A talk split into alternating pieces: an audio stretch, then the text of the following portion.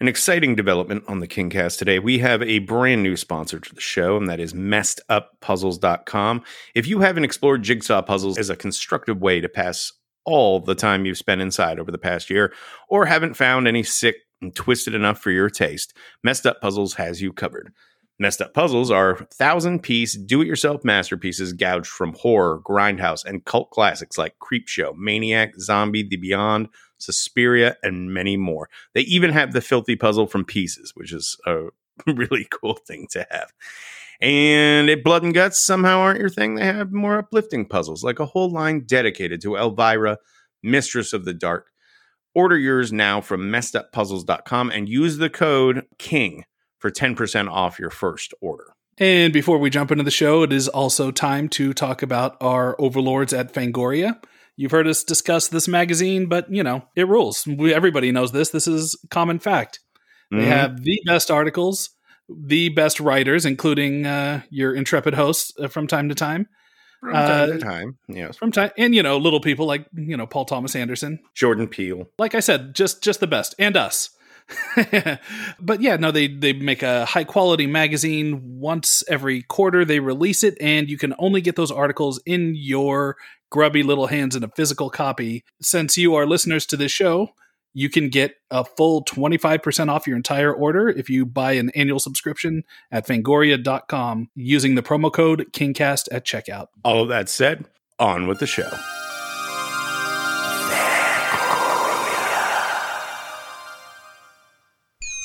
Hi. My name is Stephen King.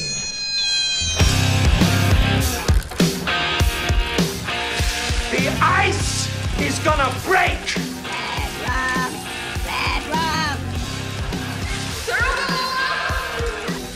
You guys wanna go see a dead body? Well, sometimes that is better. Hello, and welcome back to the KingCast on the Fangoria Podcast Network. My name is Eric Vespe. I'm Scott Wampler. and we are your hosts. We have a returning KingCast champion joining us today to talk about Stephen King's The Green Mile and its underdiscussed Frank Darabont adaptation. Uh, you'll know our guest from his own top tier King adaptations, Gerald's Game and Doctor Sleep, as well as Oculus, Hush, and Netflix's super spooky The Haunting of Hill House. Ladies and gentlemen, please welcome back to the KingCast stage, Mr. Mike Flanagan. Hello. Thank you so much for having me back. Yes, we're excited to talk to you today, as always. So I hear you're about to start shooting on uh midnight don't tell me. It's not society as we just found out. It's not midnight club. It's midnight fuck help me out here No, it was Midnight Club.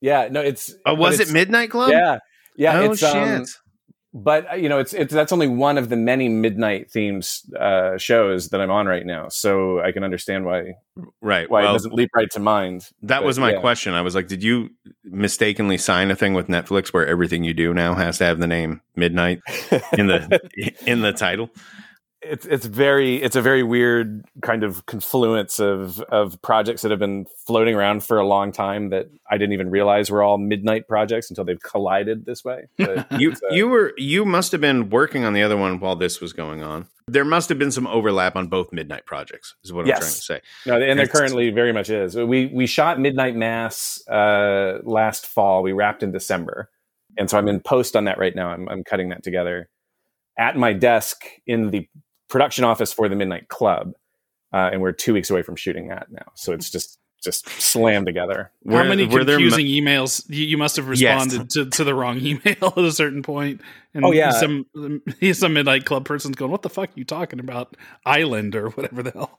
Well, and everybody like does that thing because you, you you always kind of come up with this slightly abbreviated version of your title. Like you know, everybody's always like you know, for haunting, it was like, oh, we're we're at Bly, uh, or but but this one, everyone just defaults to midnight, and it's We're like, at Bly. yeah, it's like Like it's, it's really. like it's George Clooney's villa. Oh, we're at Bly right now. and I'm calling from Bly. Uh, like it's, it's very. Everybody just goes for like, yeah, well, we we need to talk about sets for for uh, for midnight.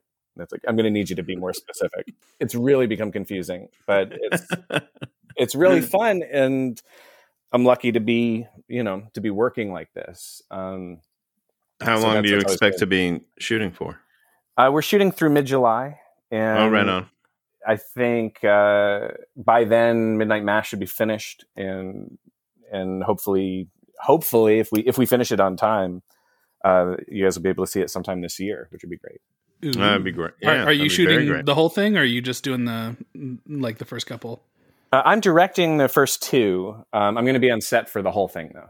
I'm I'm going to be keeping an eye out on everyone? yeah keep it and i've wanted to make this this show like since i was in uh, grade middle school i guess Sure. um so I, I was such a pike nut that i'm i'm i'm really like just jazzed to be on set and see some of these some of these books i love so much come to life and Right. and it's like the alternative is i get to go home to los angeles and not be on set and it's like no i'm good. I'm gonna stay stay up here for the whole thing. So- and hang out with Nancy Thompson.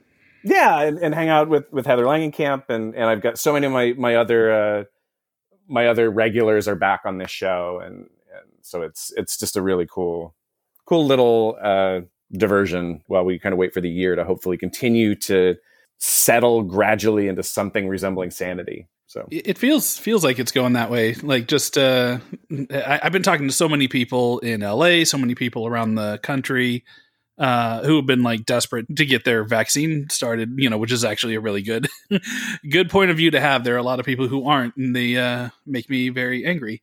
Uh, but you know, it just feels like the accessibility is becoming greater now, and and that that's only the more that that's accessible, the more the world can get back to normal. So it's it's very it's very exciting to me. Like I'm the, the prospect of going and getting a haircut is so much more exciting to a 40 year old man than it should be.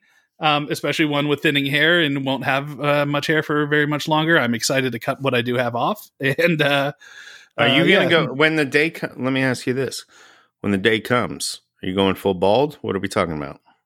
You're just gonna shave Uh, it? Yeah, it's it's gonna be the. It won't be full bald, but it'll be the the like the clippers. I'll, I'll have the little fuzz. I think. I think that's what I'm going for.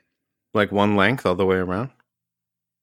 Uh, I haven't explored it, but yes, I'll I will try that first. And if it looks awful, then maybe I'll go Mr. Clean. yeah, don't know. do that. Don't do that first. Uh, Yeah. You will look very silly with that haircut. But but I, I I've always told myself the same thing. Like if it like if I noticed that I was going bald, I'd just be done with it.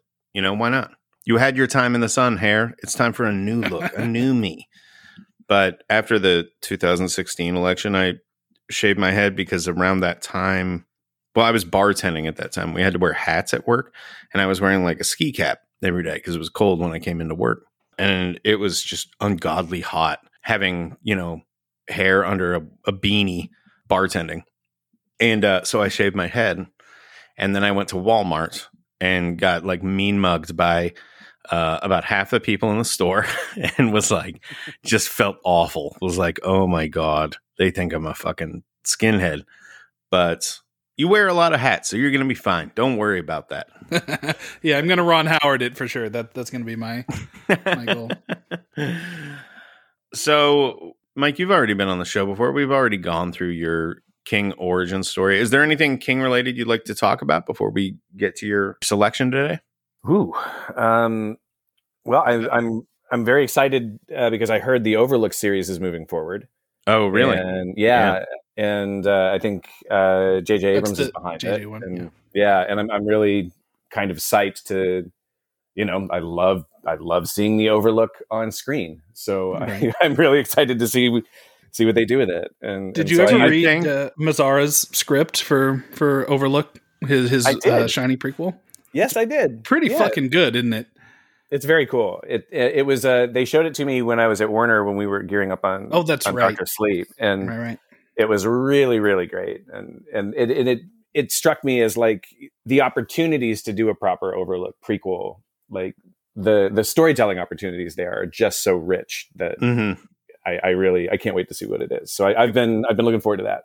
That that script is like there will be blood plus The Shining. It's so fucking rad, you know. Yep. Um, I had not heard that about the Overlook. I heard about some other thing that Abrams was doing, like an anthology series or something. There's like we were we were frozen under for the last week and a half or however long Right. it was, we're, we're still getting back to civilization here, but um, in that time, they apparently greenlit or put into development or advanced like sixteen thousand Stephen King adaptations. yeah, there's a lot, and and it's. Uh, I know Lisey's story is like right around the corner. They they Yeah. got that they got that done, um, and I had gotten a. I, I always I always feel weird and kind of great when I get to do this, but uh, Steve had sent me the, uh, the scripts uh, to, to Lisey's story just because I, I had wanted to do that as a movie years ago, and he had said nope, like I'm doing that myself, and and uh, but he knew I loved it so much, and so he sent me the scripts so I could just get a look at them as a fan um, last year, and it was it's going to be a great show. Like if, if they if they do it's on the page, it's going to be awesome. oh, totally. And with Pablo Larraín directing, come on, dude. Yeah, That guy's and Julianne great. Moore. Yeah, it's going to be Yeah. it's going to be awesome. the talent is so stacked on this one. Um, I, I don't see it not being at least very good. I mean, maybe it won't be great. Who knows? But the deck is stacked in its favor. I guess. I would Yes, say. and it's, Did you it's watch tricky the- 'cause, yeah, the cards are always like the cards looked amazing on on Dreamcatcher. You know, it's like Yeah. Right. you never really know how it'll go. well, but I- that's yeah. that's very Um, true. The guy I- I'm who wrote Empire. Strikes Back is doing Stephen King. Yeah, and it was like with this cast, what could possibly go? wrong? William Goldman. How many yeah, Oscars is this script. gonna win? Yep. They fucking oh, man. nailed the the Duddits casting, guys. they just they just killed it over here. Um, did you you just recently wrapped or you know relatively recently wrapped your uh, Stan podcast? I'm wondering if you had a chance to watch the new series and what you thought of that. Uh, I've only seen the first episode, um, and Mhm. it's, I've got the rest of it queued up. Um, I want to be able to. It's over now, right? They made it to the end. Yeah. Yes, Yeah, I was waiting to, for it to be bingeable, so I, I'm looking forward to diving in. I was on set with Hamish Linklater, um, who stars in in my Midnight Mass show. He was in the first episode, and so I Mm. got to watch it kind of when I was on set with him, and and um, it was pretty pretty exciting. Um, I'm I'm curious to see kind of how it goes. I was really surprised by the story structure in the first episode Right. and and kind of where it picked up and and focusing on Harold, I was I was not entirely prepared for that. Yeah. right. So I, I'm I'm I I was kind of like, wow, all right, this is going to be a very different prism through which to see the story. So I'm curious to see where it goes. yeah. Mhm. At, at the very least, it's Get different from all of what, that. what- what's come before. Yeah. Yeah, very mixed on it personally, but you know, they get it has a great cast, and uh, you can tell the thing that King wrote at the end, the coda, is him trying to make up for the fact that Harold is almost the default uh, star of the show, and kind of Franny's kind of put in the the the background for a good chunk of it because the the final episode's very Franny centric and. And it's not just for the show I'm talking about, but like in his own work, I think he even was saying that he, in in the book, Franny kind of starts off as like one of the major main characters, and then she kind of gets overtaken by Nick Andros a little bit, and then then it becomes an a full ensemble. So she is just there to mm, like deliver a baby kind of at the end. So, and I think King said that he was you know always a little disappointed looking back that he didn't do more with her, and so this is his chance to to go back to that. Yeah. I'm I'm definitely excited to see to see that. And and you know we had we had Josh Boone on the the Stand Right. podcast, um, right? Kind of as as the show came out, and and we got to kind of offline about it afterward. And and you know I I can't imagine approaching a story of that scale. right. I, I just can't wrap my head around how you start to try to. It's like it's that old. You know, how do you eat an elephant? Like how do you start to adapt the stand? Right. And I thought Mick Garris did a hell of a job with the miniseries. You know, given the the network limitations, especially that he was under. But I, I think you know even Josh will say like it's it's so daunting. He was really, really. Uh, he sounded very happy with with kind of his parts of it, but that you know that project was so big and it had so many hands in it. You know, I, I don't know how you how you get through it. But it's just too big for me to imagine. an enormous undertaking to be sure. this is a good place to plug if you haven't listened to in the company of the mad uh search it out it is great you know mike you're on every episode right so Yeah. Yeah. you and like uh, uh, some really great talented very smart people going through the stand 200 pages at a time Yeah, Um, it, it was uh, Jason Sechrest, Tanana Reeve Dew, and Anthony Breznican. Um, Right. The four of us were kind of the the regulars, but we had some great guests, and it was so insane to read that book over 2020 and into 2021. Right. Like it, it was just fucking bonkers and creepy. But it, yeah, it's it was. I hope people enjoy it. It was a really, really wonderful and strange way to experience that novel, Right. and I'm really glad I got to do it. Well, it, it made me a little bit jealous as somebody who also has a Stephen King podcast that, you know, our format isn't as in depth as that. And listening to some of those episodes where you're able to just spend 20 minutes talking about a chapter Yeah. the book. And I was just like, oh man, so there's so much meat there. And, you know, these people are so smart. And I'm just like, well, that's not our show. So I don't want to copy that anyway. but, but I had those things listening to it going, man, it's like, fuck, they're really getting into the, the weeds here. They're like, oh, Yeah, we recently recorded an episode about the stand with uh, Vincenzo Natali, and it became clear within, oh, I would say about the 30, 35 minute mark into that episode when we hadn't even really gotten to the plot Yeah. that we were going to have to do many, many, many episodes on the stand in You order do an to. hour for each of the 12 main characters and still not Oh, kinda, you Yeah. know, get below the surface level. So Well, let's not It's a great fracture the timeline any any further than the, the newsstand already did. What we're here to talk about today is the Green Mile. Can you tell Hmm. us uh, a bit about why you chose the Green Mile Sure. to start? So I I vividly remember the experience of reading the serialized release of the Green Mile as it came out and waiting a month in between, you know, each of those tiny little Mhm. paperbacks for the next like 100 pages. And I fell really madly in love with that book. And and it was my senior year of high school. I was still kind of growing as a constant reader. Um, it was a really exciting format experiment. I almost can't imagine, like in, in today's world, the idea of like we're going to try to increase visibility and enthusiasm by releasing a book in in, in month long installments. I, I everything is so bingeable these days. I can't imagine. Right. but um, but yeah, I I loved loved uh, this book so much, and and it was one of those movies when they announced that Darabont was doing it um, after Shawshank, which was such a world changing movie. right. Um, it just seemed like such a perfect marriage of material and and filmmaker and and I hadn't seen The Green Mile I think since shortly after it came out, which right. was now half half my life ago.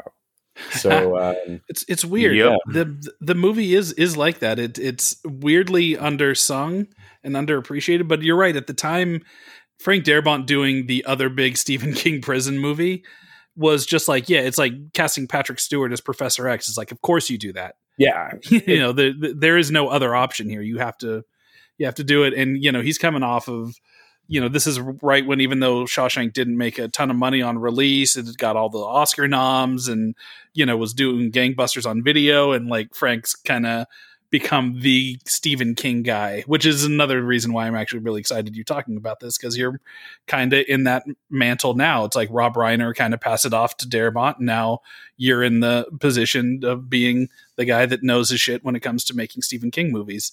No pressure. Um, no Yeah. pressure, and Oh, and uh, Yeah. but it's uh, it's so fascinating, kind of looking back on it, and I, we all had that experience. Like I, I think that was such a a national, you know, I don't know about world, but you know, definitely in the states, the Green Mile, they were advertising those those books.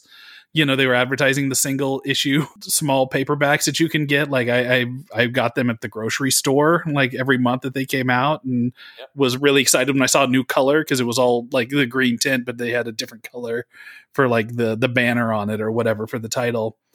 And uh, got excited. It's like, oh, this is the third one. I'm, I'm really, you know, I'm really excited. I get to get the next step of this. It was almost like King married watching a Lost style TV. This is pre Lost, but you know what I mean. But watching the must see TV uh, thing, but with books. Yeah, it is very much mimicking the effect of, of a really great miniseries or a season of television, you know, with with printed printed paperback books. It and it's interesting that that they never really did it again. Like nobody else tried to kind of use this model. And Well, this It- is this is a thing Dickens used to do, right? You know, he had to release stories serialized like this, but in what were essentially pamphlets. Isn't that right? yeah, Right. that is correct. It, the know- serialized novel in the past was was a huge thing. I Yeah. wonder if the fact that we haven't seen it since has more to do with, as you've already noted, like our attention spans to you know follow the release of one book over the the course of like seven months, or if it's well, there's more. only a few few authors that can get away with it. Like you know, pre uh, all the transphobia stuff, J.K. Rowling could have done it. Yeah. Probably, um, she could still do it, frankly. Yeah, well, especially if it was it was Potter World. If if she came out and said, "Hey, I have a, a new Potter story, and we're releasing it as one book, you know, every month," that's going to be, you know, like a little novella each time. That that that would go like gangbusters. King can do it. I don't know who else. Is there somebody else that's big enough that has a big enough following? It's a relic from a different world, I think. Like, Yeah. like, it really you could you could have it come out and get a, a download every month, you know, added to your your iBooks Hmm. app or something. But I think to actually go out, and I did it the same way you did. I went to the grocery store. I went to Walmart. Like, it was it was wherever I thought it would be, right by the checkout. And Right. Always, yeah. Like by the And- TV guides when TV guides were Yeah. still- Because it was the yeah. same size as like a TV guide, right? yeah they were they were tiny. and it was like six bucks. It was like you just you go grab it and then run home. You read it in one sitting, and then you got to wait a month for for the next piece. And I remember the last book, um, which had this beautiful cover that was finally uh, it was Coffey on the Mile, and it it it had the his his hands kind of cupping the image of the mouse, right. and uh, I had figured out the release dates of everything, and I'd kind of plotted it out and was waiting. And I happened to be at the grocery store with my mother getting groceries, and they had accidentally put the book out a day early. And I Oh, wow. saw it. I saw it from like across the grocery store. I saw the the cover and just went tearing across and, and grabbed it. And I was like, I need to buy this right now before they realize their mistake. And I read it a day early and cried. Like it, it was such a beautiful story. But but yeah, it it's it's always kind of been a, a sentimental favorite of mine. And um, I was surprised actually that nobody had had grabbed it for the KingCast yet because I think, and I might be wrong. I, I should probably double check this, but I think prior to the release of it, that the Green Mile was the most successful King adaptation of all time financially. Yeah, it was pretty big. It was well over 300 million worldwide, right, wasn't Yeah. it? Yeah. Uh, yeah, I mean, uh, there was somebody early on. Scott, do you remember who? What we were talking with somebody, and they picked the Green Mile, and I bought like the paperback book that collected all of them. But so I bought that like in the early days of the King Cast. Do you remember who that was, Scott? I'm pretty sure that was uh, Vladimir Putin. Mm, that one. right? Um, Yeah, No, I have no fucking idea. I I couldn't I couldn't I couldn't tell you what happened yesterday. Are you kidding me? um, yeah, I have no idea. I in fact I have no memory of that at all. That's not even like ringing a bell. no. um, well, yeah, we we did have somebody early on pick it. and Was then, it like, Mike? drop it. Did Mike? it wasn't drop Mike. It? Maybe It he wasn't picked Mike. It and it then ab- somebody and else. then abandoned it for for something else. I would assume that maybe they looked at the runtime of the movie and they're like, "Oh, let's pick something shorter." I don't know. Uh, I have a funny story about the movie, by the way. So I this must have come out in what ninety nine or two thousand Ninety nine, December It's Christmas 99. Day, yeah. Christmas Day. Um, so I was working at a movie theater at that time. That that was my senior year of high school. Um, I must have just gotten out of high school actually because I went to work right after I, I graduated. Uh, you know, went to work at the movie theater, and what they would do occasionally is this is back in the olden days, kids, when they ran movies on actual celluloid film, and uh, the way that that works is that they're all shipped to you uh, in reels. And a typical movie is like five or six reels. Their reels are like fifteen to twenty minutes a piece, and then the projectionist would splice them together and put them on a platter and and run them. So in order to make sure they didn't fuck that up, they would sometimes run tech tests. Uh, and they would mean they would just run the entire movie like a few days before it came out. And they were like, I got really excited when Green Mile was coming in. Uh, I'm like, yes, I can see the new you know guy did Shawshank, the new Stephen King. And uh, they waited till after the theater closed, and this is the mall theater, and so we didn't close until like one in the morning. And uh, uh, and then it took like half an hour to get everything threaded up, and we're like, oh, this is great. And then we're watching this fucking thing, and we didn't get out of that theater until like four thirty in the morning because it's it's it's a well over three hours long. Oh yeah. So that that is my memory of watching that for the. I don't remember how I reacted to. it. I'm sure I cried. I knew. I know I liked it. I've never had a moment where like, ah, I don't like that movie or whatever. I was never never in that, but I don't remember any other details other than like walking out of the mall theater at like 4:30 in the morning into the empty parking lot. I don't think I saw it in the theater for whatever reason. Interesting. Um, I don't know why. Um, it might have just been a timing thing because uh, I think probably me being in military school might have fucked with that somehow, or Hmm. maybe it was because it was the holiday and there was something else. I, I don't know. I really don't know. But I, I I you don't really hated Tom Hanks in that that era. yeah. Well, Tom Hanks murdered my father. Um, and so I, I carry that with me every day, but, um, I don't recall why I didn't see it in a theater. I think I eventually saw it like on, you know, like double tapes from Blockbuster or something, or maybe, maybe on a DVD. But I do remember thinking, and this, this was not the reaction I had to it when I revisited it for this episode recently but I remember thinking at the time, like that movie, that book is so much a bummer. Like eighty percent of it is a bummer, you know. And I'm not sure I want to, uh, like, I'm not sure how much of a hurry I, I'm in to sit through three hours. That's eighty percent a bummer for you know the feel good stuff that does eventually pop into the story. But it's man, I didn't, I didn't react to it like that this way and it is it is just an amazing piece of work. I think it's just it's just as good as Shawshank. It's just doing a completely different thing, you know? Right. It's just not as simple as Shawshank. You know, Shawshank gets to have a very contained, smaller scale interpersonal story. Um, so Shawshank kind of wins just on a clarity level. Yeah, uh, yeah, yeah. I think. Uh, but this one, you're right. All the artistry that made Shawshank work is in this movie. You know, this Frank's understanding of King and uh, understanding how to adapt King well and bring his voice into the, you know, the forefront to get his characters right, which is you know a huge deal. You do that, then you're like ninety percent of the way there. That's why it's so long, you know. Right? So you're getting all those character moments in there and It does. So it kind of does feel like you're reading the book in a weird. It's a very novelistic, and and and and a Mike, this might be a good place for you to jump in because your director's cut of uh, Doctor Sleep gave me that same feeling where you know maybe it's just as simple as you throwing in chapters, you know, that made it more novelistic, but it, it weirdly felt more true to the experience of reading King. You know, i in a similar way that the Green Mile did. You know, and just being able to live in that world. Well, it's it's interesting because it, it- I had to. I was watching it last night, getting ready for this, and I, I paused it right when Coffey heals Paul, just to see what what the runtime was at, and it, it's it's an hour in, and um and I had bumped into a similar issue on on Doctor Sleep, where the studio when when I had done my cut was like, you know, the movie doesn't really start until an hour in, and I, I thought it was very interesting because you know we we came out at a little more than three hours also, and it's like it, it's another book that King wrote, you know, in relative close proximity. Doctor Sleep and and um, and Green Mile. Well, no, no, that's not true at all. What am I talking about? That's like Yeah, it's twenty years apart. Yeah, fifteen ish. Um, yeah, Not even close then. But but well, he's 70 years old, so com- relatively. Yeah, it's you an- can get you a can get away later- with this. more contemporary side of his of Yeah. his career. But but he spends the first. If you look at the story in a three act structure, he spends the first act just setting up the pieces,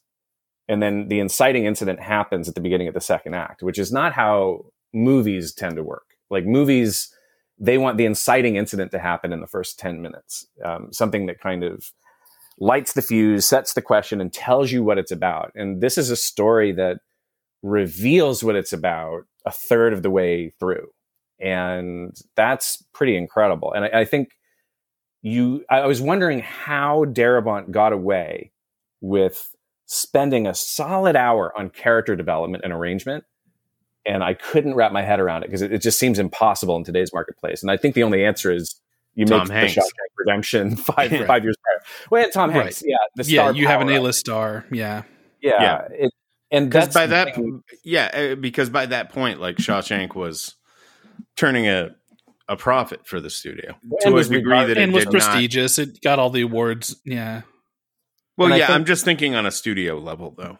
You know, I, I think the critical reactions and such are those are important to them, but at the end of the day, it's like It's not the critics; it was the awards. It, it was it was bec- and the awards was like really spurning th- that process of of it making money. Um, but you're you're right. It, it, it's still weird that the studio said, "Cool, you can do a three hour plus long period drama with some fantasy elements, and we'll we'll have it all hang on on somebody whose biggest role that he had done is uh uh you know playing one of the eighteen astronaut oil drillers in Armageddon." You know, it's like it, it it is weird. I mean, listen, you have Tom Hanks in there that obviously gives him a little bit of leeway with the studio, but I just have to imagine and if we we do get Frank on the show at some point, I'm sure we'll ask him, but you know, I have to imagine that that it really was the prestige element of Shawshank and that didn't happen on release, but it still happened within a year or two. It wasn't like the thing that it took 20 years for people to turn around on it. It it just took people seeing it before it became like the favorite movie of every dad in America. Mike, how did you feel after the first time you saw Shawshank and the first time you saw Green Mile? Uh, the first time I saw Shawshank, I was floored. I mean, it, it's it's a that's a, an example of a film that it's it's demonstrably better than its source material. The short story is great, but the movie is astonishing, Right. and Right. you come out of it like It's got a better ending, that's for sure. oh my god the, the and the and you're you're you're washed over with hope and peace and triumph and like the the emotions of watching the Shawshank Redemption are like you're you're beat up for so long and then it is so satisfying at the end like you get this beautiful cathartic wish fulfillment and it's just inspiring and then the green mile is profoundly sad it is um, right.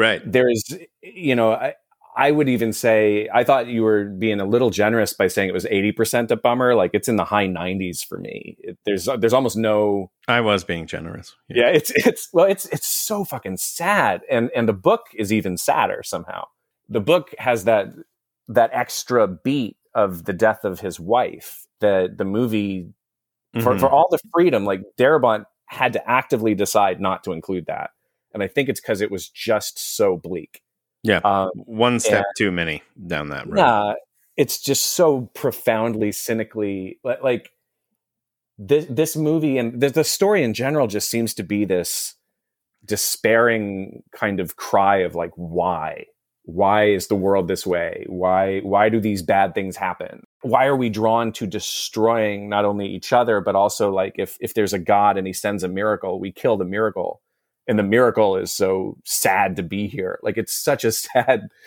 tragic story. And and so when i ended the green mile like it doesn't have that big swelling you know you leave just like wanting to give somebody a hug and smiling feeling that shawshank had. Like you sit in the green mile and and even the music at the end is just like yep it's real real sad and like you just kind of you just sit there and it's like oh you're exhausted emotionally and and so it's and and what's amazing is all the ingredients of Shawshank are here like you've got Mhm. you've got the big prison set you've got the classic kind of gauzy um almost sepia toned you know historical period feeling the guards there's more humor in the green mile but it it isn't funnier like it's Right. it, it's just very fucking sad but I, I it's beautiful and the message and the question of it is profound and aching but it it's a real kick to the heart to make it from the beginning to the end of this movie Right. Um, yeah the production design is notable, I think. And it's notable to me.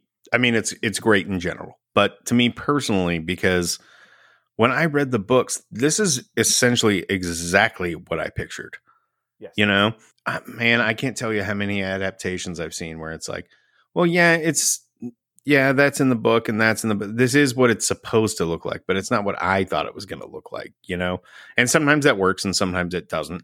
But on this one, it was like, that's what the fuck? Like, is someone like spying on my brain? Um, the It's production when that design is just so sharp. It really, it, it is. It really is. I'm Lord of the Rings is like the the key example of like how did they get this exactly right? Yeah. like everything. It either looks the way I wanted it to reading those books, or it's better than what I had imagined. yeah. It's incredible when a film can can do that. there's something about this too where it, that's not only true of the production design it's true of the cast the Right. cast Yep, is yep, absurdly yep, yep, well yep. put together it's ridiculous and we we all picture i'm sure different people when we read this book, but how immediately you know Sam Rockwell just is Will Wharton, like like how instantaneously. You know, uh, I mean, Michael Hanks Hanks, but yeah, Mike, oh, Michael Michael Jeter. Jeter. Michael Jeter, it's like it, born Oh. right out of the book. It was like yeah, Michael Jeter was born specifically to one day play this role in this thing because he's so dead on fucking Edward Delacroix. Uh, like David Morse is Oh, brutal, Yeah. incredible. Um, Michael Clarke Duncan, of course, is just like teleported out of the book onto the screen. Harry Dean Like- Stanton. Harry Dean Stanton. Oh my god, Walking yes. the mile, walking the mile, dead man walking. Yeah. I'm praying. praying to God. It, it's the the cast is absurd. Like it's one of the best ensembles you're going to see in a King adaptation, Well- perhaps ever. Like it's, right it- and doug hutchison too it's like li- li- listen there's there's a whole bunch of problematic shit to talk about with him if we want to Oh but fuck that guy. but but he's but but in this it almost weirdly enough that baggage almost helps the movie now because he percy is one of the most despicable characters that king has ever written I Like, mean, hands down full stop Yeah. I guess I guess it um oh boy, this is tangled knot here. Um I think I think that I agree with what you're saying, but also I feel as though like textually we are given every fucking reason to hate Percy Wetmore. I did not necessarily need a further push in that direction. Ah, And, I, and I certainly didn't need that push to be this guy married a 16 year old. You know what I'm saying? So I'm kind of like, like I know what you're saying in in that sentiment, but also I'm kind of like, eh, we could have done without that. I think. Uh, I'm ha- I'm happy that, that he doesn't seem to have much of a career now. I'm just saying I watched this movie and like I can't picture anybody else's Percy after seeing him in this role. No, he's You know? perfect for that role. I'll, I'll grant Yeah, you that. Like you want to beat him to death every fucking minute he's on the screen. yeah. You know who I'd forgotten was in this was Gary Sinise when I Yeah. watched it, and like these days, you you rarely see Sinise. I think he might be on a t- TV show or something, but it, Yeah. not one that I want. He's doing some network primetime shit. Yeah, Good for one of those cop CSI procedural things. yeah, that's that's totally fine. Nothing wrong with that. Uh, I just rarely see him on the big screen anymore, and so when it's like when you do see him pop up in a fucking you know prestige movie like this, you're like, "Fuck yeah, Sinise!" Like what? Why are you give him you? that great scene too, where he's Ugh. talking about uh, the family dog that bit his kid, and Yeah, and you know this is only a few years after Forrest Gump, so you have you know Lieutenant Dan and you know, and Forrest back sitting together sharing a scene, and this is again only a few years off of the stand as well, so he's got the the King connection. Yeah, and they've was- done Apollo 13 together. That's as well. right, that's right. So Yeah. it's it's like this I always little forget because they're they're not like in the same capsule. I miss Sinise though as a as a big screen presence, and I don't know if it was like a conscious choice on his part to to stop. You know, maybe just stick with this show full time, and that's just the end of that, or or what. But goddamn, I could if I saw like a casting announcement for a movie that I was really excited about, and Sinise was in there, I would lose my mind. Absolutely, like he's so fucking good. That guy. Right. He came he came out of the same like acting community that Malkovich did, right? Out of Chicago. Sounds right. I don't know. Everyone has done their Sinise homework before this episode, correct? he did. I'm 99% sure, but uh, And he- the I Steppenwolf mean, the Theater. stand was kind of what what exploded him into the into the limelight, right? Did he have outside of theater? Did he have? I because I know I I believe that's why he and Malkovich did Mice and Men together, right? yeah, Like, they had they done performed that at together. Yeah, Steppenwolf theaters where those guys were were out of basically, and I think they performed that like as a show, and then eventually it got turned into a movie, and it's like, well, we got to get these guys for it. But yeah, the ca- the cast on this thing is is insane, and we also didn't mention William Sadler is in it, Barry Yeah. Pepper is in it, Mhm. um, Graham Jeffrey Greene, DeMunn. yeah, Jeff DeMunn, who who is such a King staple for me, and now a Dar- like a Darabont staple too. oh You yeah, know, it, it's really it, Patricia Clarkson for like ten minutes. Right. You know, um, Bonnie just Hunt. to call people cocksuckers. Graham Greene, you know, who has a Right. beautiful monologue right in that first first little uh first chunk. He's the first execution. Like it's a Barry Pepper. It's it's a g- phenomenal phenomenal ensemble, and it's kind of a. You look at it now. It's also a, a cast that so many of them are no longer with us, and it feels premature for that to be the case. You know, Right. you, you watch it. It's it's very sad for a movie that's so much about death to Right. look at so many ghosts on on screen. It's really it's a Well, I mean, that kind of brings us to Michael Clarke Duncan. Yeah. yes. He got nominated for this performance. Well earned. You talk about somebody born to play a character. One of those things you see that guy in the frame with with Tom Hanks, you know, and Tom Hanks is coming up to his pecs, right? Yeah. It's Looming like yeah, I know they did some, some cheating on that. You know, they they had him on on Apple boxes. I think he's only like six five, only six five. Coffey had to be over seven feet. So, but it's just like he looks exactly like the character in your mind, and he also embodies the soul of John Coffey in the pain of John Coffey and the the happiness and joy, the childlike innocence of this character who just wants to help people and you know the the price that he he personally pays every time he does and and how it, it is one of one of my favorite on-screen king performances king adaptation performances mm-hmm. yeah.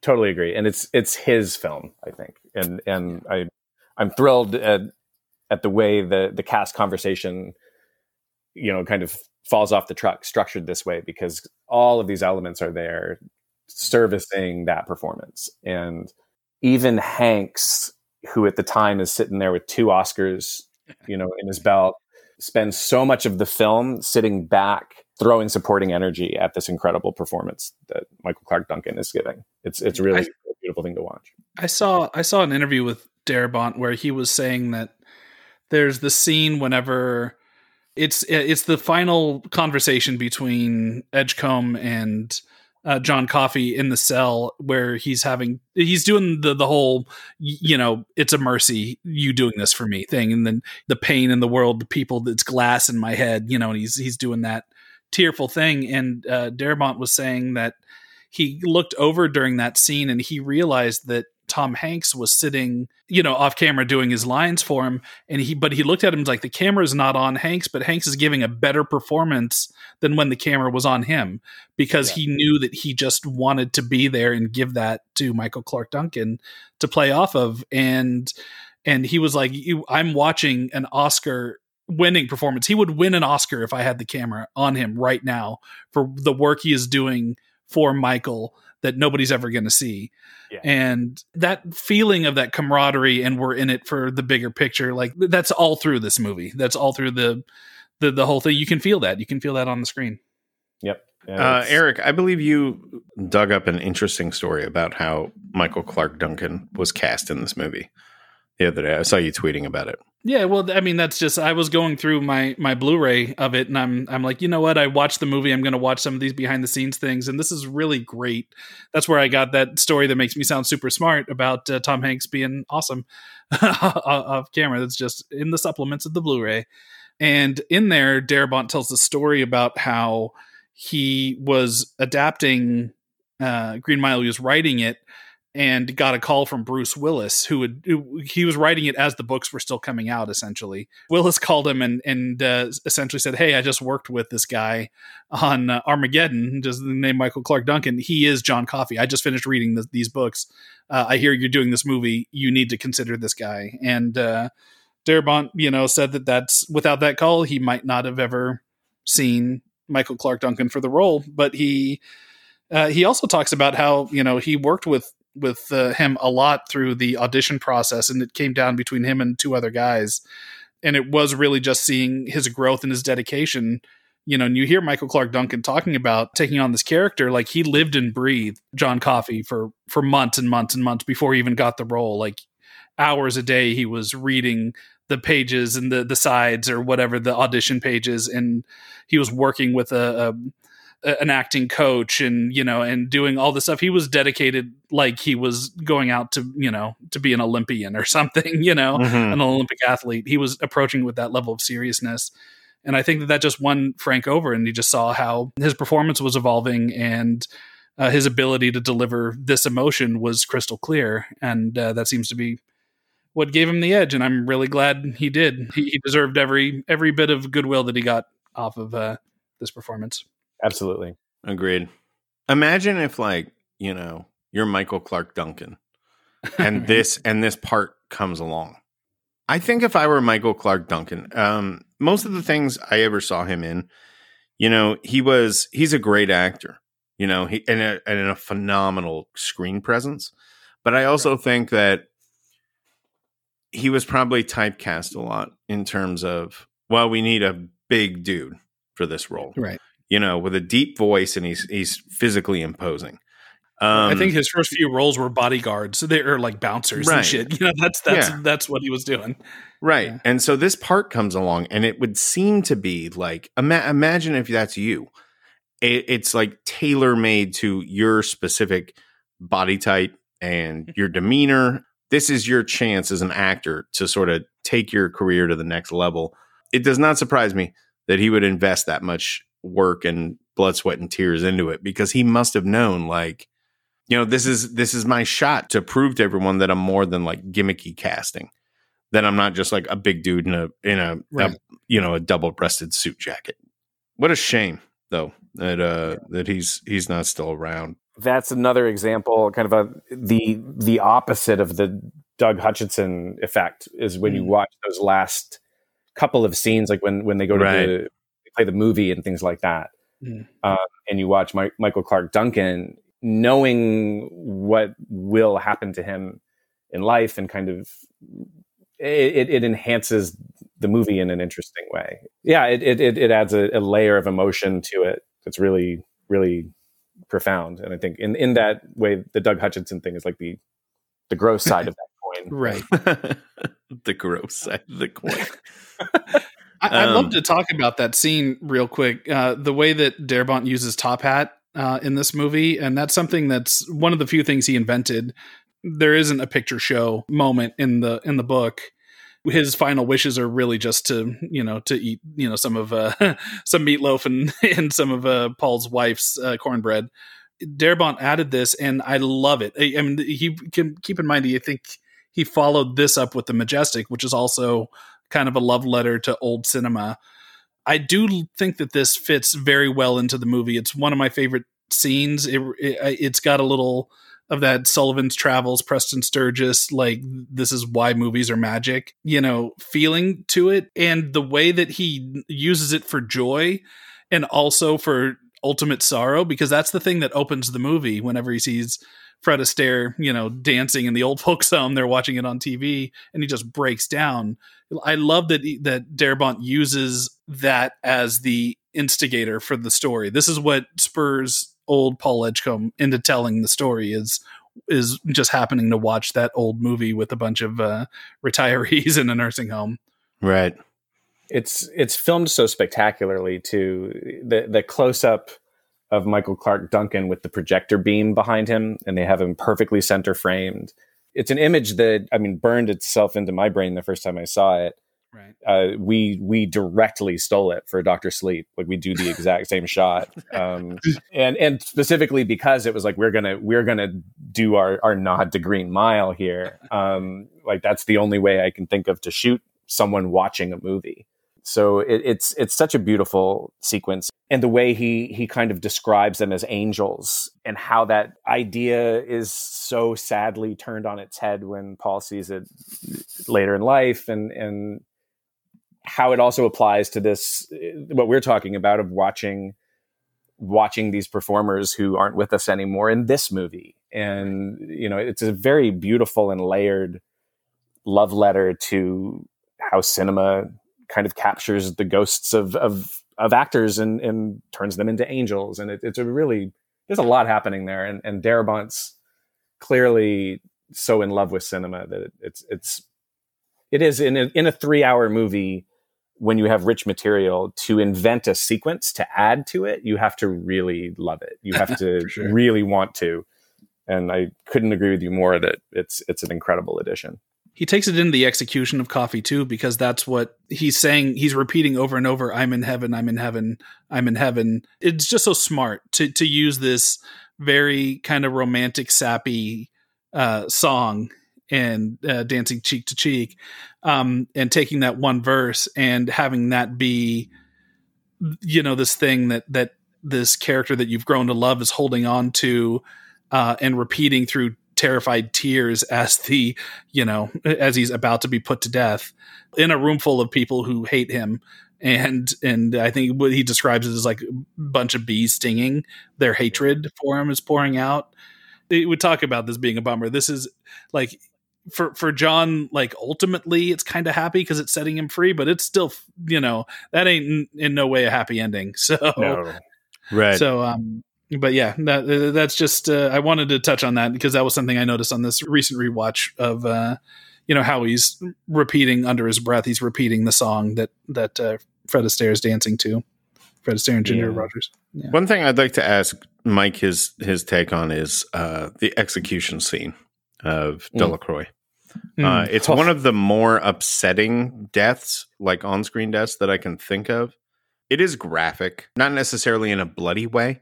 You know, like the the hurt that comes from watching that scene, I think, is largely emotional because, you know, you've grown to like this guy over the course of, you know, however many minutes before that happens. And so I'm curious how you feel about how they shot that and I don't know, how do you how do you shoot a truly upsetting death where it's not about like like you're not trying to show off your gore effects. You know what I'm saying? They they did it masterfully i think. You know in the book the uh, you know the bad death of edward delacroix it's it's horrific enough to read it. The i think what makes it so incredible is that they they're hiding the gore. I mean when they put the, the hood down Mm-hmm. the majority of of the horror of that death is happening outside of your scope of vision. It's all under the hood. It's under the clothes. So when you see the smoke and then the sparks and eventually the flames kind of come come through that Yeah. that's when the horror kicks in but before that you hear it and they give you these other sensory things like they they the sounds he's making um they have i mean he he zeroes in on someone commenting on the smell which is an incredibly visceral way to kind of Yes. Put you in the scene and it just kind of keeps going. It's the scene itself is very matter of fact. It's and, and every time you get to the point where you're like stop it stop it he's very smart that he, he has a character say stop it and he has tom hanks say no. And so you can't argue with that. Like there's there's no point where you feel like the the cruelty on display is entirely percy's. Mm-hmm. But not the movies. Like like at no point do you feel like the movie is forcing you to live in this moment any longer than you need to because Tom Hanks keeps popping up and saying we have to keep doing this. It's more cruel to stop. And so like all of that folds in on itself really really effectively so that you feel relieved when it's over. But you know the the images that haunt me the most are like you can see the amount of kind of tissue loss in the profile Mm-hmm. of his jaw even after he hangs his head with all the Right. the flames coming through and you you imagine how much of him must have burned away but it's not explicit it, it's actually very restrained right. um and i think that's what makes it work king being the the horror writer that he is it's it's one of the few sequences of overt horror in the entire story and it's i think all the more powerful because of it it's it's the kind of approach that you know when when we were talking about how to do the baseball boy in Doctor Sleep this is a good example of how you can make something that's feels incredibly viscerally uh, brutal without actually showing you that much right. and and I think Darabont's you know a, a master at that and th- this sequence is just profoundly brutal um, because of it and it's because like you said you, you've fallen in love with the actor and with the character and and when you're forced to imagine what he endures there and how quietly they set it up like with the sponge Mm. how how kind of they don't make a big deal of it i mean Darabont's No, it's in this movie it seems like an insignificant detail. It seems like it's just there to sell the reality of the moment until it's used. Yeah. Delacroix. Yeah, and you, even then, you're not really prepared for when he says, "Oh well, the the wet sponge makes it go right to the brain." You don't want to you don't want to throw the switch without it. They don't tell you why. It's just so so brutally visceral. Uh, one thing that struck me because I, I I do this same thing. I, I think because of like growing up watching how Darabont adapts King, he's incredible at these slow camera moves, these little dolly pushes on moments of a character thinking about something, realizing something. It's almost never on a line. You see a, a tiny little push on Percy when he is perched over the uh, the bucket when it, he decides not to soak the sponge. And then they have another tiny little dolly push on Hanks when he kind of realizes something's wrong. Yeah. Um, he doesn't see the water dripping down the, the face and he's putting it together. Yeah. yeah these these little moments where he'll just simply move the camera slowly in on someone just to kind of lean you forward and say they're having a moment. They're not going to articulate it but it's important. There's probably 200 of those moments in this movie. The Mhm. camera is always just glancing toward people on these tiny little dolly pushes and like that to me you know is another thing as i watch it i'm like oh i've been stealing that my whole career too. Like it's it's it's um but it's so effective and and that's how he takes material that is so built on these moments of revelation and thought that on the page king gives you what, what they're thinking. And darabont can adapt him because he he tells you they're thinking something. And you are able to kind of very intuitively whether you've read the book or not figure out exactly why that dolly pushes there and what that character must be realizing. And it, it it's how he takes an internal monologue on a king page and makes it an external cinematic experience and i think that's that's why it works Just while we're talking about the, the cinematography in this movie, did y'all know this guy, this same guy, also shot all three of the Star Wars prequels? Yeah. Tattersall. What? yeah. i did not know that yeah, Yeah. that is true. He also shot The Majestic, another Darabont film, which uh, I think I only saw that once. I'd be curious to revisit that one. I'd like to ask Mike a little bit more about the filmmaking side of things because I noticed, and maybe I'm going completely crazy, but you know, I'm pretty sure that they shot uh, Shawshank wide, right? I think that's that was two three five, um, Yeah. and this one was one eight five. This one was kind of more uh, fits our, our regular flat screen TV now. You know, fits the borders. There's no bars, but that's also kind of more of a standard TV thing now. Um, and I also noticed rewatching this, he he shot a lot of close ups. So much of this movie's in close up, and I assume that that was all there to just kind of give you that that you're you're closer to the actors' faces because this is a more confined space throughout this entire thing. So it just feels more like uh, you're there on the mile with with these people. Do you think that that that's uh, what he was doing? Would you have done something similar? Yeah, I, my assumption was exactly that. Was that the aspect ratio was chosen to give you that claustrophobic feeling of being on the mile, and it's incredibly, uh, I think, telling too that you're absolutely right. He employs television close-ups and extreme close-ups throughout the picture, which on a big screen is actually it can be aggressive. Like like the, it feels like this was shot for TV, and which is really really strange and interesting. Um, but I would have I would have probably done the same aspect ratio for sure. I, I think that's how you get this this beautiful sense of of the mile itself with just enough uh, in frame to kind of feel the um, the individual cells on either side, but you still feel intimate and kind of boxed in. Whereas Shawshank is absolutely you know way more kind of sprawling and wide and cinematic. Um, I'd have to look back at Shawshank to see if he's employing close-ups with the same aggression that he is here. But this one for sure, especially Coffey. There are times when like he's not holding his the top of his head and his chin in the same frame. It's like he's too big for the frame. right. And um like that's a really interesting approach. It's aggressively intimate and I, I admire it. I, I think it's really it's really neat what struck me about it as well, aside from he has some really beautiful and kind of abrupt pops into um, into angles that are looking straight down on the action, kind of direct overheads, even with moves sometimes, tracking them while they walk, in stairwells. You know, like he he for the most part though is very restrained in in his shot compositions. It's very much just kind of locking you in with the actor and frequently not falling back to show you a master shot or an establishing shot. When Coffey first is walked in, he stays in such tight shots that you don't even really get a sense of what John Coffey looks like until he's been on screen for a minute and a half. And yeah.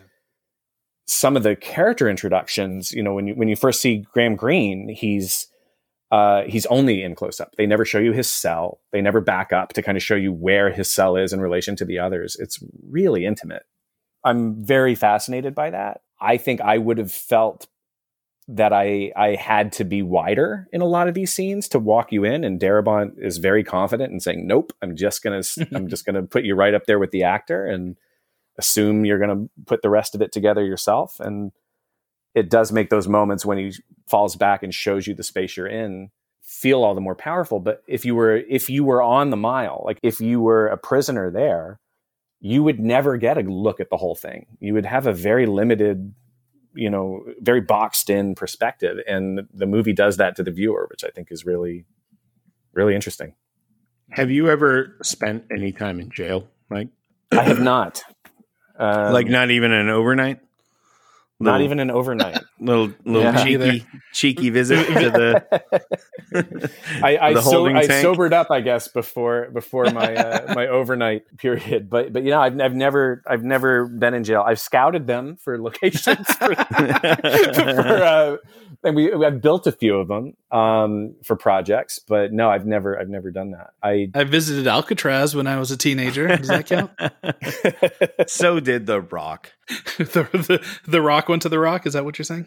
No, just The Rock the movie. I don't know if The Rock has been in in prison. The Rock the movie visited. Alcatraz. The Rock was sent to prison. That is true for his his fanny pack usage in the in the early '90s. But I have a weird thing with I, I've been in jail a couple of times, like um, never an extended amount of time, but I've spent some time in jail. You know, like not into Gen Pop, but right up to it, and then I get bailed out. Uh, through most of my 20s, I had a raging drug problem, which, as you might expect, uh, would lead to uh, a scenario where one might be spending some time uh, in a holding cell. And I have uh, an extreme disinterest in virtually any piece of entertainment that uses jail or prison as sort of like a, a background for entertainment. It there's nothing entertaining about it. It fucking sucks and it's horrifying. And um, when I watch The Green Mile, I feel like, and I'm I'm way I'm probably way overstating here because I've never been on death row, but I feel like there's something about the tone of Green Mile that nails the despair of just being locked up. You know what I mean? Like in a way that like my my wife watches Orange is the New Black. I've seen about 20 minutes of the show cumulatively, and I'm sure it's like very great for everybody, but I'm just like repelled by it. I don't want to see this environment used like this. I guess all I'm trying to say is that I feel like the Green Mile respects the being in jail experience and also delivers on the respect that that should be given to anyone who's been sentenced to death and sitting on death row. Yeah, I think, and and you know that you use the word despair. I, I, I think I that's a word I feel really acutely from this story, and also a um, an innate dignity as well. Mm-hmm. And, and, it seems like mm-hmm. the movie is frequently very very fast to you know emphatically remind the viewer of the inherent dignity of the characters who are behind the bars and how the kind of most grotesque character is is actually outside of the bars and, and patrolling.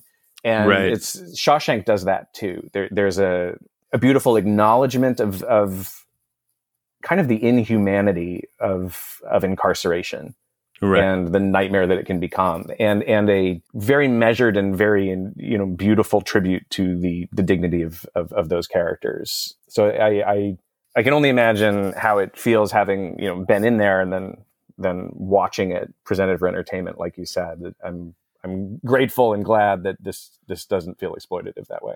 Right. Yeah. And again, I just want to be clear. Like I'm I don't want to overstate things, you know. Sure. I never spent like six months in in jail or you know. I think some days at a time. You know, this is like a fraction. This is like a sliver of the actual experience. But that's one of my personal like bugbears. I, I just don't think people really understand the reality of what that feels like or how cruel that environment is. You know, when everything is fucking taken away. It's just it's truly wild. It's wild that we do it at all. And it's I, I also think it's pretty wild that we just fucking execute people when Right. you know uh court cases fuck up pretty regularly you know We had But- Damien Echols on the show, man. He was he right was, uh, right right You know, he was essentially just some paperwork away from never making it out of out of prison. It's it's it's fucked up. Uh, th- that leads me to an, a question that I'm been kind of grappling with, um, and maybe you guys can help me on it. Do you think overall this story is pro death penalty or anti death penalty?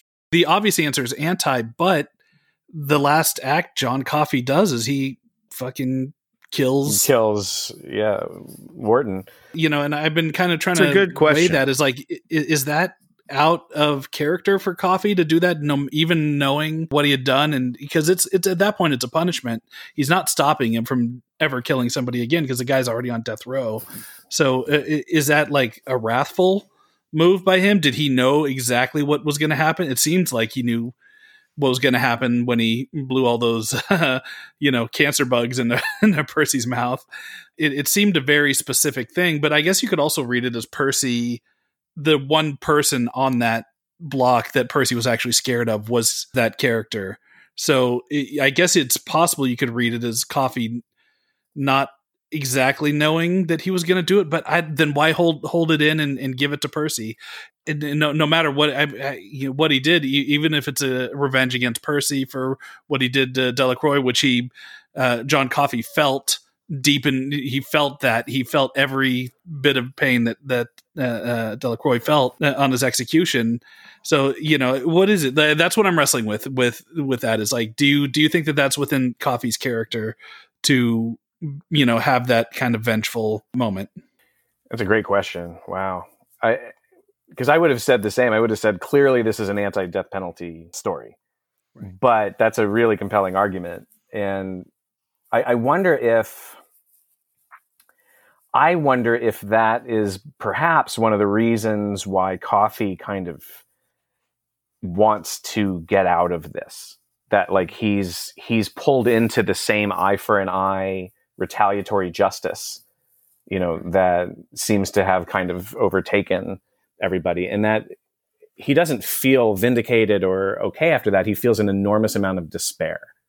I've always viewed the moment that cements kind of the movie's position well the story's position since it isn't in the movie but it is that moment when paul's wife jan dies in i think it's a bus accident in the book Right. and he uh, he looks up and he, and she's bleeding out in his arms and he looks up and he sees John Coffey watching and it occurs to him that he killed the person who could have saved his wife Yeah. and and that you know that so I think that that for me was kind of the final thesis statement of the book was was that this kind of cycle of death and retaliation just basically mm-hmm. means that even the people who are there to bring light and life and hope into the world are are killed and i think that's where you get the Coffey as jesus kind of you know metaphor that I, I think king is definitely at least you know tilting toward if not downright pointing at but Right. I agree. Everything Mike just said, I was going to say, but he said it. And you were going to say it more eloquently too. I don't. I don't was, I was probably, yeah. I probably would have, it probably would have been sharpened up a little bit on my end, but you know, we'll, we'll allow it. Like, you know, uh, thank you for saving me the trouble, Mike. That was, that was fantastic. It- it's, I, it's, I, uh, I don't it- honestly yeah. have an answer. Like, it's, it's a great question, and maybe that's the conundrum. It's unquestionably a cathartic moment for the reader or for the audience, right? this is for sure. Th- this you want uh, to see you that know, motherfucker die. You know, you really well, do. and, and Percy going crazy and ending up where he met uh, Wharton in the first place. You know, insane and just he's on the other side of it. You know, he's going to be the the guy in the padded room for the rest of his life. And you know, the, we just as an audience, we love seeing comeuppance. You know, just as you know, we Mhm. love seeing when you're like driving down a country road and some dickhead like is going 80 behind you and passes you up and almost runs you off the road and then you go you know five miles down and you see him pulled over by a cop you you get that same like yeah you know fuck you sometimes the bad guys don't win you know and the assholes don't win. You know so it's definitely cathartic for the audience and i think it is impeccably well done Like, you know the fact that it's established that Coffey can pull the pain out of people and then release it and the fact that he holds it in specifically you know for these characters. It's like you know i, I think it's very well set up and and uh very well executed but it, it's just something that you know just kind of sticks with me where i'm i'm not sure if it muddies the ultimate message of the movie or if it you know muddies you know Coffey in a way that it's you know that it's untrue to the character. I don't think it does but you know but it does make me question it sometimes when i'm just trying to mull it over in my brain on making it fit in the the overall story But It is interesting that it it forces the viewer to basically be the witness to an execution right uh, and also want it. Like it, it, it forces you to sit in the position where, like, you see William Sadler yeah sitting, where you're like, yes, yes, kill him. Like, like, burn burn him twice one for each of my girls yeah yeah, it, it, it really does. It's, it's a fascinating thing that it, it forces you to watch uh, Wharton get shot and be like, yup, he deserved it. And it's like, Right. wow, it, it just kind of cruelly dumps you into the position that the movie is saying, like, this is the problem, is this, this attitude. And then it makes you do it. And then Coffey's like, I'm out of here. like, you guys are fucked up. right But yeah, it's, you're right. It's a really interesting reversal on what seems to be the thesis of the movie. I've, I've never considered that before. So Well, you're welcome. You're welcome, Yeah. America. Um, the one other thing that I'd like to bring up before we wrap is some, one other thing that's not included in the movie that it, I feel is one of the most haunting parts of the book, and that is Coffey sensing the souls, essentially, of the people who have died in the electric chair, and and how he gives it a wide berth. And, and King, it's only like a page or two in the uh, in the book, but it is very it's it's it's almost like he's got to he can't help himself. He's got to throw a little overlook into this where you know there's been a little impression of everybody who's who has died in old sparky that Coffey can sense. And he he talks about it and the way he talks about it is very haunting of you know how he hears the people that have died in that chair and shit. I don't know if i have a question to lead into that but that is a moment in the book that that uh, on this revisit leading up to this episode stood out to me because it was something that I'd for- completely forgotten until I was going through it again, and uh, and I f- feel like it is like one of the most like Stephen Kingy things in, in the story that uh, Darabont chose not to to wrap into the movie. It's a very odd omission, actually, because it I think it, on, it only helps that spooky kingness, and it's a really haunting idea. Um, it might be especially that it, since he ends up in in the chair too. You know, it's yet another thing. He's sitting there with the everybody who's in the witness stand, you know, hating on him anyway, and he's trapped into this thing that you know has all this pain and torment and death, you know, psychically needling into him at the same time. Yeah. absolutely. It's worth mentioning. The only other thing I would want to bring up about this story, Yeah. you know, and, and we talked about this a little bit on the stand thing in re- in relation to Mother Abigail, but you can apply it to Dick Hallorann. You can apply it to a couple of characters in the King world, and that's you know, I, and I think some terrific things have been written about this. But that's the idea of the magical Negro trope in relation mm-hmm. to to John Coffey, which is kind of an element of the story you can't really not Right. not look at and acknowledge, even as kind of more time has gone by since this was published and, and made. And it it's it's a strange question. It's it's certain like I know, you know, uh, some other filmmakers. I know Spike Lee had a very kind of visceral reaction to it when the film was first released. You know, I know Michael Clarke Duncan, you know, disagreed with that that assessment of it. what did, well, what did Spike say?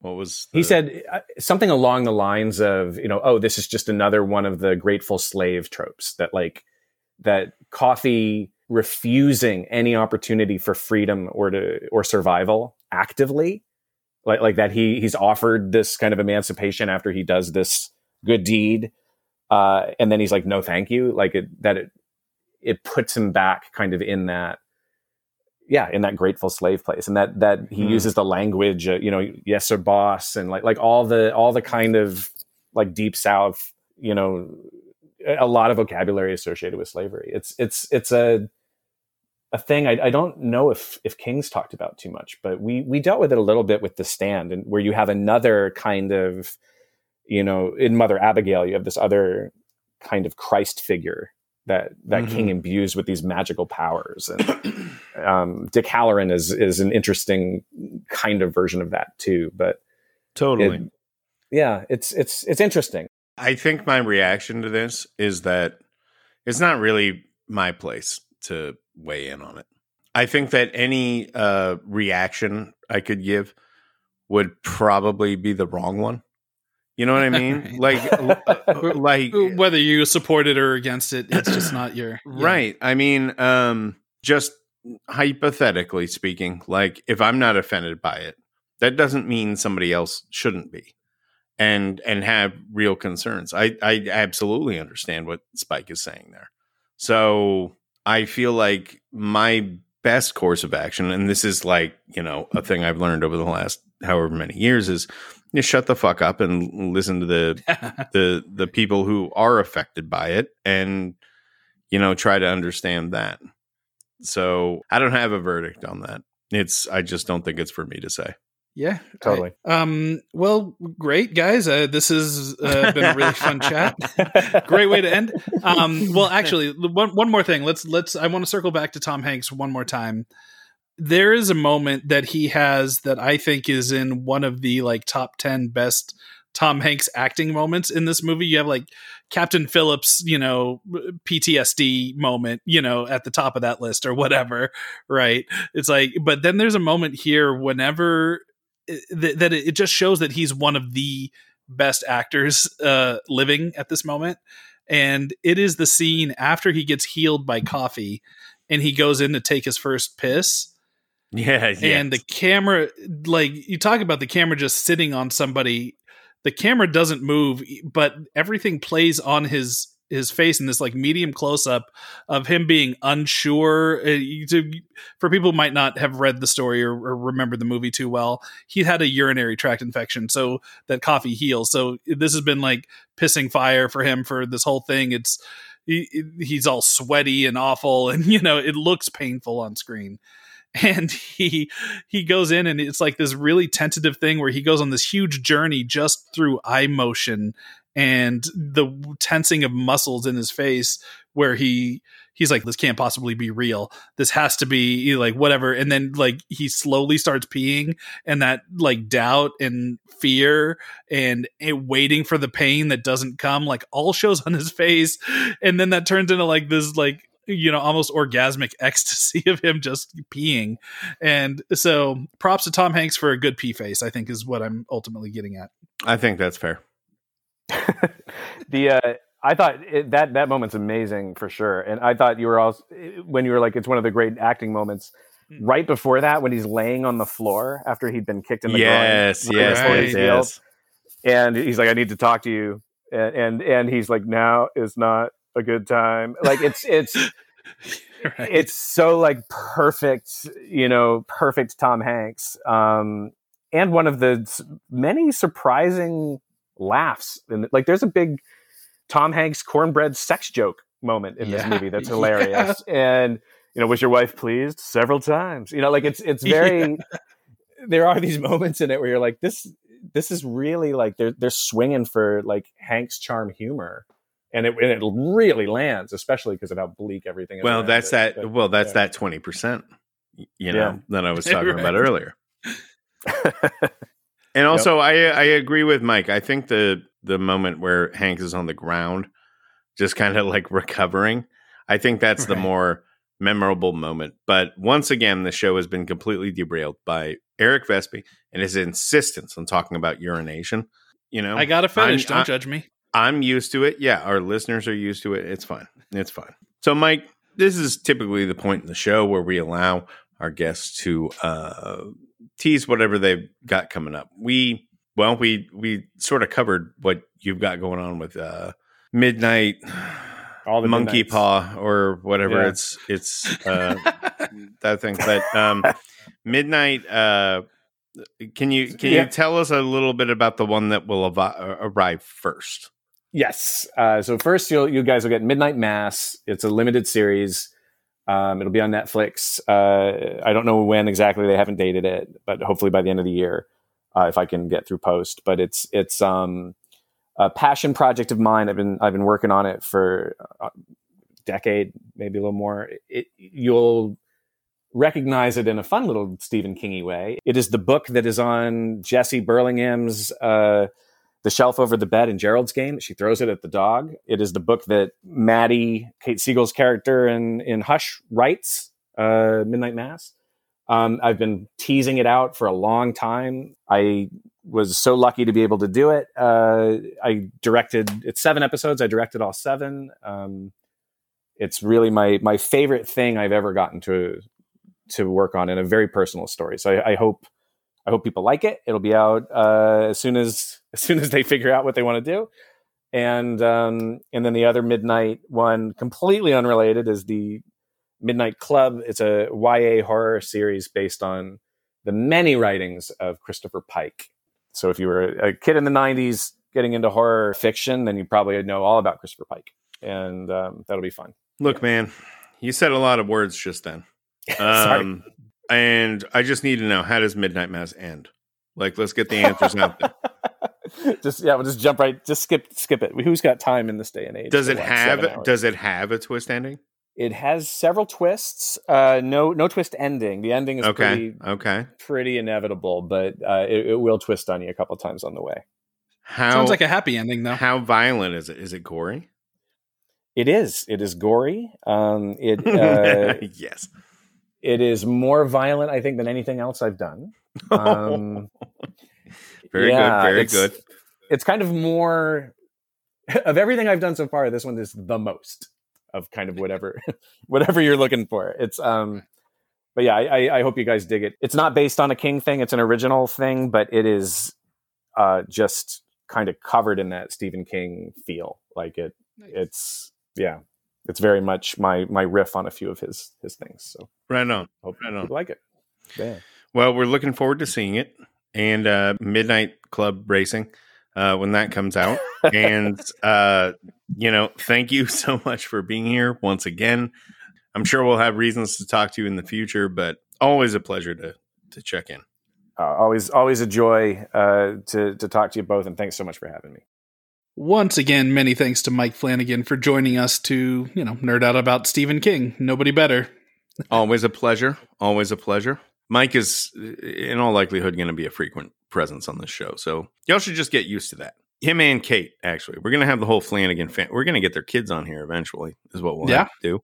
And, uh, you know, just because we like to line things up, we figured our next week's title should be connected to this week's in some way, shape, or form. And Mhm. by God, we done did it. We are going to be talking about Doctor Sleep next week in the main feed. finally happening. There's there's been a couple people on the Twitter feed that have been asking for Doctor Sleep. This one is for you guys. So we'll be looking at the book. We'll be looking at Mike's adaptation, uh, which you know, spoiler alert if you've listened to the show at all, including this one that just ended, you know we're big fans of Mike's and big fans of what he did with this uh, Mhm. book. And our guest on that episode is a well, a journalist, been published in a, a number of magazines, uh, newspapers, websites, you name it. Is also one of my favorite people on Twitter. A very Did uh, we get Anderson Cooper? you? We did. I forgot to tell you. Oh, but uh also he's a very a very witty man so the dr sleep episode is a lot of fun and hyper positive because we just all love that shit except for well except when it comes to the book i think there may be some some disagreement on whether or not the uh the book is as good as the movie but you'll find out about all of that next week and then this Friday on the Patreon, we've got another awesome bonus episode for you. This one with the director of programming from Shudder, Mr. Sam Zimmerman. This this gentleman, uh, his horror tastes are only matched by his incredible and unfair handsomeness. Uh, one of the most handsome human beings I've ever laid my eyes on. He's coming in to talk about his top eight, I think is what he landed on, favorite Stephen King kills. Uh, as you can imagine, this episode, you know, is about death scenes in various Stephen King movies and trying to contain it to just eight. Originally, it was five. Didn't quite work. So, what you're going to hear is us three talking about the a whole bunch of various deaths in Stephen King movies and how much we love them. It's a sprawling conversation that that uh, kind of weighs like, what's a good Stephen King kill? Is it one that emotionally hits you? Is it one that's just super fun? You know, Right. so like Maximum Overdrive versus Stand by Me. It's like, yeah, you know that that kind of stuff. We, so we we run the gauntlet. It's it's a very rowdy, wild, fun episode. Also, some Lake Mungo talk in there. Love that Lake Mungo. That's right. So if you want to make sure you can hear that, go over to our Patreon page, patreon.com backslash the Kingcast, and sign up.